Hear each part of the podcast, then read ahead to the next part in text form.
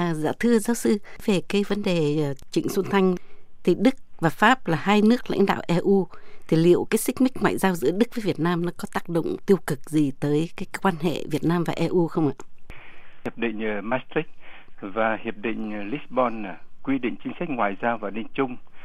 như chúng ta đã biết là viết tắt là PESC theo tiếng Pháp tức là Politique étrangère et de sécurité commune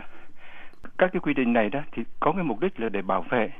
các cái giá trị và các cái quyền lợi căn bản. Các cái cái giá trị này bao gồm là độc lập và toàn vẹn lãnh thổ này rồi là củng cố chế độ dân chủ này nhà nước pháp quyền nhân quyền và ngoài ra là các nguyên tắc căn bản của uh, công pháp quốc tế nữa. Thì trong cái vụ ờ, Trịnh Xuân Thanh thì Hà Nội đã vi phạm trắng trợn tất cả các cái nguyên tắc mà tôi vừa nói. Và để trả lời cái câu hỏi của VOA e đã đưa ra đó thì tôi xin nói rõ là cái hiệp ước Maastricht năm 1992 đã cho phép EU có tiếng nói duy nhất trong cái quan hệ quốc tế. Nếu chính phủ Đức mà yêu cầu đó thì cao ủy ngoại giao và an ninh của EU có thể thụ lý hồ sơ và đưa ra các cái biện pháp chế tài thích hợp. Dạ thưa giáo sư, tùy viên uh, tình báo của sứ quán Việt Nam trước khi bị trục xuất thì được tuyên bố là persona non grata. Thì ờ, thưa xin giáo sư giải thích cái khái niệm uh, persona non grata trong ngoại ngoại giao là như thế nào? Thì trước hết cái thuật ngữ này đó trong cái khuôn khổ lùng cùng xích mích giữa Đức và Việt Nam về vấn đề ngoại giao thì tôi nói thêm là cái nhân viên bị trục xuất thì cái thuật ngữ ngoại giao thì gọi là persona non gratia theo cái gốc uh, tiếng Latin vâng. có nghĩa là người không được hoan nghênh trong khuôn khổ của luật pháp quốc tế thì quy định như thế nào về cái trường hợp này? Thì tôi xin nói rõ là theo cái điều 9 của công ước viên này, về quan hệ ngoại, ngoại giao ký ngày 14 tháng 4 năm 1961 thì nhân viên này có thể bị nước sở tại trục xuất. Mà chúng ta đã thấy cái sự việc nó đã xảy ra đúng như cái quy định của luật pháp quốc tế. Thì bí thư Nguyễn Đức Thoa đã hoạt động tình báo tại Đức đi ra ngoài cái công tác ngoại giao và lãnh sự. Mà tình báo có vi phạm đến cái luật pháp của nước Đức. Chính vì vậy cho nên uh, ông đã bị Bộ Ngoại giao Đức trục xuất uh, sáng ngày mùng 4 tháng 8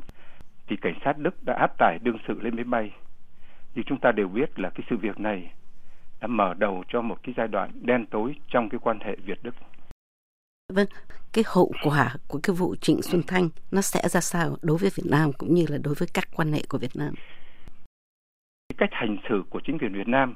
trong cái lĩnh vực ngoại giao mà tại nước Đức hiện bây giờ đó đã gây một cái vấn đề lớn ờ, không những là cho Việt Nam mà còn có thể các cái hậu quả kinh tế tài chính cho đất nước nữa dạ. để, để mà giải thích thêm đó là cái cái hậu quả về kinh tế về tài chính như thế nào thì tôi chỉ xin đưa viện dẫn một cái ờ, một cái cái sự việc đó là hiện nay thì hàng năm Việt Nam đã xuất khẩu 9 tỷ đô la sang nước Đức chúng ta thấy là một cái số số lượng quan trọng đó thì cái việc khủng hoảng này đó uh, ngoài ra đó nó sẽ còn ngăn cản cái việc phê chuẩn hiệp định thương mại Việt Đức nữa tức là cái hậu quả nó càng ngày nó càng đi xa hơn nghĩa là không dừng lại ở cái vấn đề mà ngoại giao mà đi sang vấn đề kinh tế và đi sang các cái vấn đề thi hành một cái cái cái cái hiệp định quốc tế như vậy.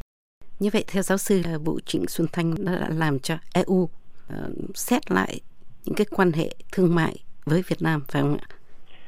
À, vâng thì như thế này, tức là từng bước sẽ khép lại, không phải khép lại tức tức khác. Tức là các cái quyết định, các cái biện pháp chế tài như là cái thuật ngữ của Bộ Ngoại giao Đức đã đưa ra đó, từng bước sẽ nghĩa là sẽ ảnh hưởng đến cái, cái, cái tình hình ở Việt Nam. Cái từng bước có nghĩa là tùy theo cái mức độ uh, trả lời đáp ứng của phía bên Hà Nội đó thì phía bên nước Đức và nhất là EU sẽ có các cái biện pháp thích hợp từng bước từng bước như vậy và cái biện pháp thích hợp cuối cùng đó như chúng chúng ta vừa phân tích này có thể đưa đến các cái cái hậu quả rất là bất lợi cho Việt Nam. Cái hậu quả về kinh tế về tài chính như thế nào thì tôi chỉ xin viện dẫn một cái cái sự việc đó là hiện nay thì hàng năm Việt Nam đã xuất khẩu 9 tỷ đô la sang nước Đức. Chúng ta thấy là một cái số số lượng quan trọng đó. Thì cái việc khủng hoảng này đó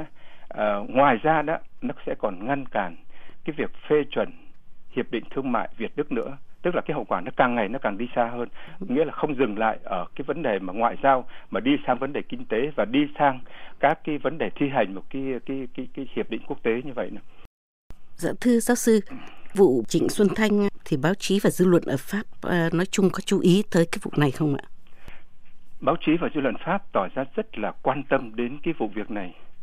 Tôi xin nêu các cái bằng cớ cụ thể này là dưới cái hàng tít là khủng hoảng ngoại giao giữa Berlin và Hà Nội sau vụ bắt cóc một người Việt Nam ở bên Đức